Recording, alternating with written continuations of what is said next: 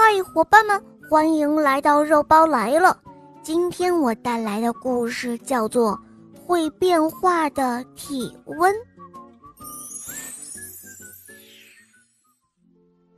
鲫鱼妹妹看到蛙大夫在做体检，她好奇地凑了过去。只见蛙大夫把体温表塞进了鲫鱼姐姐的腋窝下，一会儿就量出了体温。十二度，鲫鱼妹妹觉得很好玩，让蛙大夫把体温表也放进她的腋窝。嗯，二十六度。蛙大夫说着，取出了体温表，看了看。鲫鱼妹妹听到这个结果后，她哭了起来。我，我我一定是发烧了。蛙大夫问鲫鱼妹妹之前做了什么。当知道鲫鱼妹妹刚洗完温泉的时候，蛙大夫表情异样的对鲫鱼妹妹说：“这样吧，你去洗一个凉水澡，然后再来量体温。”鲫鱼妹妹赶紧到凉水壶中去洗了个凉水澡，然后再来量体温时，蛙大夫说道：“嗯，十一度。”啊，我不发烧了。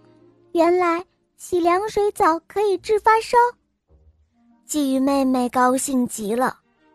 蛙大夫一听，哈哈大笑：“啊，蛙大夫，你笑什么呀？”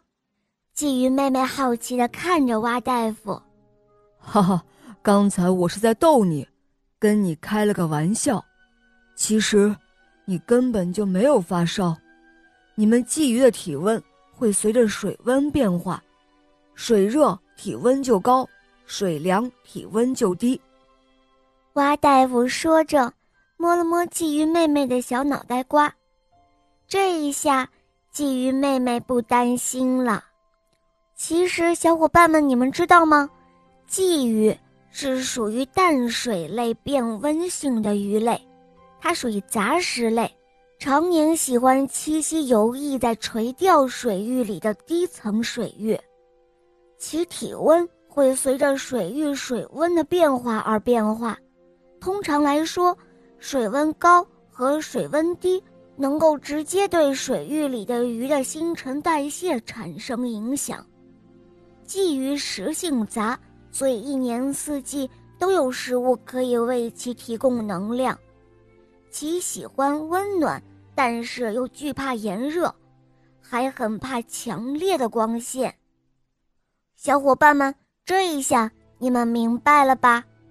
好了，今天的故事肉包就讲到这儿了。更多精彩的童话故事，可以在喜马拉雅搜索“小肉包童话《恶魔岛狮王复仇记》”，有六十集，小伙伴们赶快搜索收听吧。好，我们明天再见，么么哒。